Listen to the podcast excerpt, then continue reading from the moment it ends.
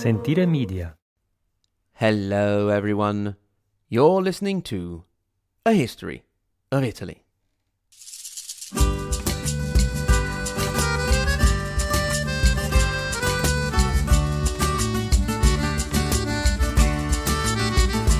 Episode 108 Italians Against Stairs, 1333 to 1339. Lascio i colli nelle valli, tra due salici piangenti. Io ritrovo la speranza di un amore che ormai fu. Before we start, I would like to address a review in which the reviewer wished I would be a bit more tolerant towards minorities. Now, I'm not quite sure what the specific reference was there. I was thinking maybe the silly accents in the sketches, which are so bad they can be an insult in themselves, I suppose. But if I have in any way offended any kind of minority, I sincerely apologize. I do assure you that I've spent more than half of my life now working proudly for Amnesty International and have worked on campaigns in defense of all kinds of minorities, be they ethnic, religious, sexual identity, gender identity, including some minorities that I didn't even know existed before working on their rights. So, once again, apologies for any offences, and I do assure you that the respect for all human rights are a fundamental value of my own and my family. Having said that, a quick word from our sponsor before we start. Today's episode is brought to you by Fanatics. Fanatics is the world's largest collection of official fan gear from all leagues, teams, and players you love. If you enjoy our show and are looking to buy a new jersey, sweatshirt, or hat, you can support us by going to podgo.co slash fanatics and getting 25% off your next order. That's podgo.co slash fanatics. Fanatics, officially licensed everything.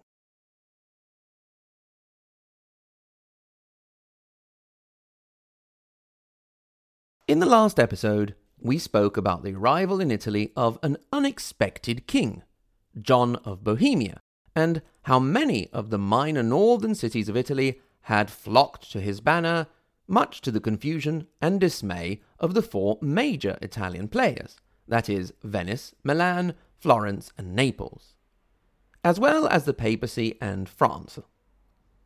Thanks also to the diplomatic maneuvers of King John, the situation managed to stay under his control for a couple of years.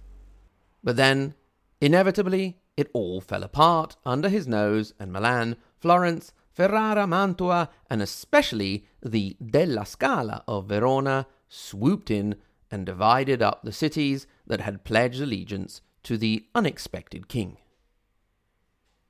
Now, among these players, there was one in particular who were really getting too big for their trousers, and they were the Della Scala, meaning stairs or ladder, of Verona. We mentioned at the end of the last episode that with the death of Can Grande della Scala in 1329, everyone had hoped that Verona would be a little less aggressive and peaceful and more cuddly, but that was not at all the case. Indeed, his son, Mastino, meaning mastiff, would carry on his determined expansion strategy. Now, that was all right for the other big players as long as he was picking on the little guys just around his city. Everybody was doing that. The problems really started for Mastino when he started to poke the big sleeping bears. His funny old escapades would include trying to take Mantova from the Gonzaga family, taking Brescia and Parma, trying to poison Azzone Visconti. He also really got on the nerves of the Republic of Venice by starting to cut off their access to internal trade routes and putting tariffs on Venetian goods, as well as trying to move in on their monopoly on salt. Mastino even went so far as to put a whopping great Game of Thrones style chain on the River Po near the town of Ostiglia, which meant that the Venetian ships could not make their way up along the river towards the north. The tipping point came when he occupied the city of Lucca. This was the city that Florentines had had their eyes on for ages and ages in their attempt to expand their influence to all of Tuscany. At this point, Florence reached out to Venice, and that was how the Lega Anti Scaligera, the Anti della Scala League, was born. The first idea was to attack Mastino della Scala from the south, which was Florence's job, and from the northeast, which was Venice's. First off, the Florentines started with some anti della Scala propaganda, saying that Mastino was so ambitious that he had had a golden crown encrusted with precious jewels made so that he could place it on his head once he had become King of Italy. To lead the expedition, they chose another who would have a grudge against the Della Scala, and that was one of the De Rossi family of Parma, Pietro. Parma had recently been taken by the Lord of Verona. De Rossi received his charge on a ceremony on the 10th of October 1336 in St. Mark's Cathedral in Venice from the Doge at the time, Francesco Dandolo. He started off quite well by taking back a contested salt mine in Padova. You will remember that Mastino's assault on Venetian salt monopoly was one of the bones of contention. Now it was time for everyone to hop on board. The Gonzaga of Mantua and the Este of Ferrara offered their mediation, but it seems only so they could get a no from Mastino and then hop on the side of the coalition. Interestingly, we see some foreign members getting involved in the action, with Charles of Bohemia, son of the unexpected King John of Bohemia, and Charles's brother, John of Carinthia, but you can forget them because that's the only time we'll be mentioning them. Of course, the Visconti of Milan could not pass up this golden opportunity to deal a blow to their main rival in expansion in northern Italy. So, they too joined, but were rather suspicious and sneaky about the whole thing. First of all, they asked to delay hostilities for two months to give them time to withdraw their troops from Verona, which had been placed there when the two cities had been allied. Evidently, they forgot all about this because they did not withdraw said troops. Azzone Visconti, the Lord of Milan, then insisted that command be passed to his uncle Luchino. He was put in charge of the Allied army, and then he took said army and started and made a move to march directly on Verona itself. But on the way, he started ranting about a plot to kill him, so he packed everything in and went away. In the end, although there was no great pitched battle, Mastino did come out bruised and battered enough to sue for peace in 1339. Interestingly, he did actually get to keep Lucca, which had been the spark that had kicked off the whole thing. But Florence did gain control of many castles around the city, so it was just a question of time. The end result for the Della Scala of Verona was that if Mastino actually did have a golden crown made for when he would be crowned king of Italy, he would now have to put that crown away for good. The rising star of the Della Scala had set. The way was now paved for Milan. Having said this, perhaps the end result of the Lega Anti Scaligera had most benefited the Republic of Venice they took the city of Padua, which they handed over to the control of the da Carrara family, who had served them well during the events of the League, and they also took five other cities, including Treviso, under their direct control. This meant that for the first time, Venice had a land empire in their own backyard, and wouldn't have to manage things far away over in Constantinople, although they did still have a lot of influence over in the Orient. Having this backyard land empire meant that they not only had guaranteed access to internal trade routes, but also farmable land from which they could feed their bustling city. For the moment, the result was all good news for Venice. The headaches of managing a land empire in northern Italy would come later. On the seas, their huge fleet of 230 ships dominated the Mediterranean. But when Edward III, King of England, asked to rent it, Venice refused. There was a greater threat on the horizon the Turks. This threat also brought Venice closer to their old rival, Genoa, in this period. This external situation coincided with a period of internal peace and tranquility.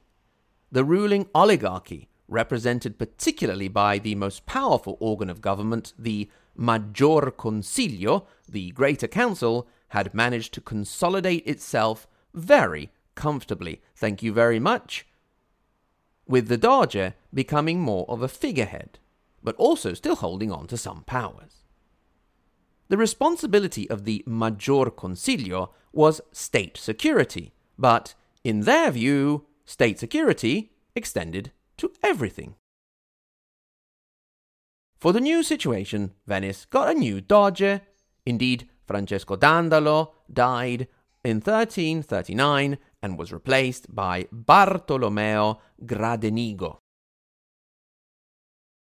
Since things were indeed going quite well for Venice, this seemed like a good time to celebrate, so in 1341, extension building started on the Palazzo Ducale, the Doge's Palace.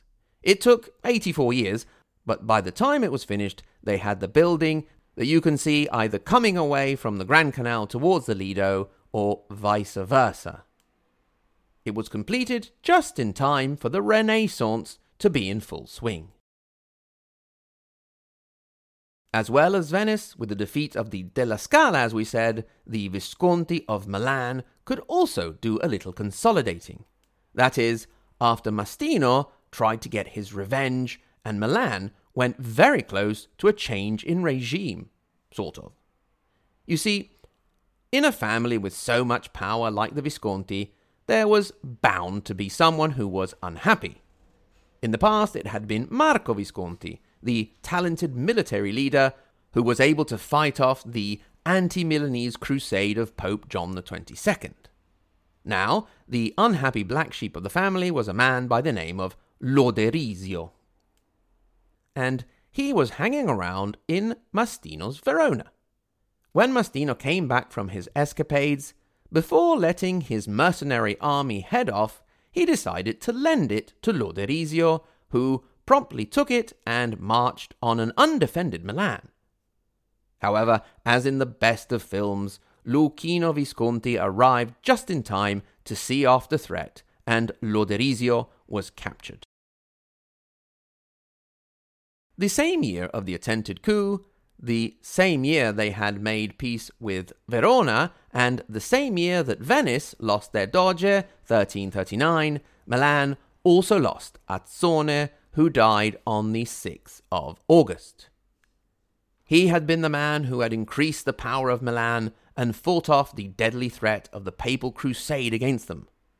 Before dying, he managed to celebrate this achievement by having a coin made with a cross and his name on one side and the figure of Saint Ambrosius, the patron of Milan, holding a staff with the Visconti snake on it. The day after the death of Azzone, the General Council of Milan elected Giovanni and Luchino Visconti as General Signori for life. Giovanni was a man of the cloth and would soon be made Archbishop of the city, and in the end, it was actually Luchino who would administer the city and consolidate the hold of the Visconti on Milan, completing the transformation from the commune to the signoria. In time to reach then the end of the century and for the duchy to arise under Gian Galeazzo Visconti. Sticking with Luchino for the moment, he had quite a conciliatory approach, with an underlying stick and carrot agenda. Those who were willing, opposing factions of all sorts, could come back and would be pardoned, as long as they got in line with the new program in town the single party rule. At the same time, he started a very aggressive campaign to hunt down the political and criminal brigands that hid out in the rural areas. In this way, while everyone in the city got in line with the agenda, the surrounding areas were cleared out and made safer, ready for Milan to continue expansion. Luchino Visconti also reformed the militia. From then on, war would not be an item in the city budget, and the citizens would no longer have to leave their workshops, shops, and fields to go to fight. Pretty good deal, right? Unless, of course, you consider the flip side of that, which is that the only men with military training and weapons are those directly controlled by the Visconti themselves. That meant that you didn't have an obligation to fight, but you didn't stand a chance if you wanted to rebel. The same sort of double edged deal also extended to the other cities that fell under the control of Milan. You could save quite a bit from getting rid of military expenses because you fell under the protection of the Visconti. But if you wanted to rebel against them, you had no army to do so. On an economic level, he took away from rural lords the right to collect the taxes themselves and managed to do away with the practice of a once and sometimes twice a year extraordinary tax and managed to keep the books in balance with the regular taxation. Apparently, he did a pretty good job at running things because when he died in 1349, he left quite a bit of cash in the city coffers. He wasn't the most popular ruler, but he got things running pretty smoothly. Furthermore, despite the suspicious business of him calling off the initial attack on Verona during the time of the Anti della Scala League due to a presumed assassination attempt on his life, he was one of the saviors of the city when Lodorisio Visconti attempted his coup. All in all, a pretty good rep. So, there you have it. To sum up, we saw how Mastino della Scala of Verona continued with his father Can Grande's expansionist policy, taking over neighboring cities in northern Italy. This started to get on the nerves of some of the bigger players, such as Florence, Venice, and Milan, who ended up forming a coalition against the Della Scala. The coalition won out, and in the aftermath, although the Della Scala were not completely done for, their hopes for expansion were, and Milan, Florence, and Venice could get back to consolidating their external and internal situations. So, now, it's time to leave the north for a while and head for warmer climes. It is winter after all. There is a city which has been without a pope for quite some time now. That city is Rome, and, as was often the case, and perhaps is till this day, Rome was a mess.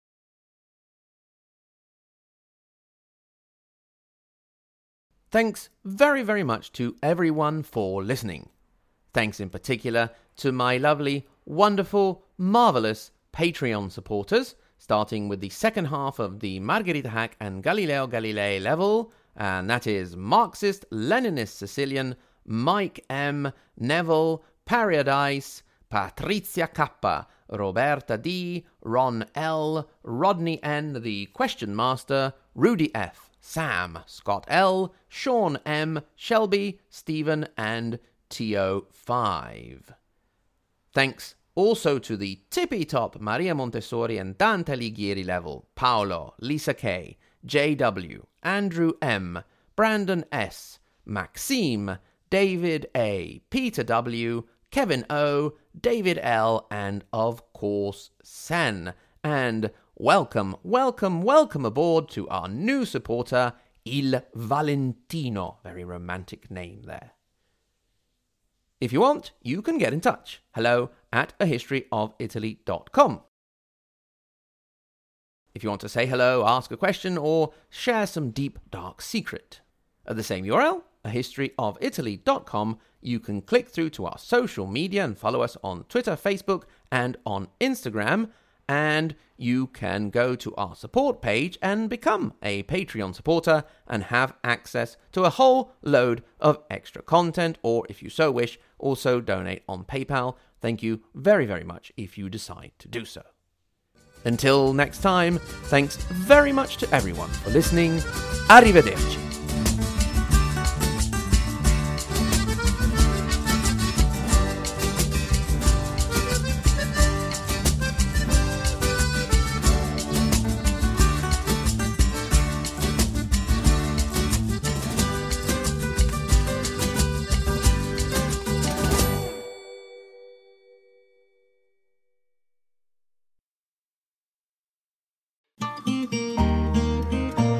Sentire Media.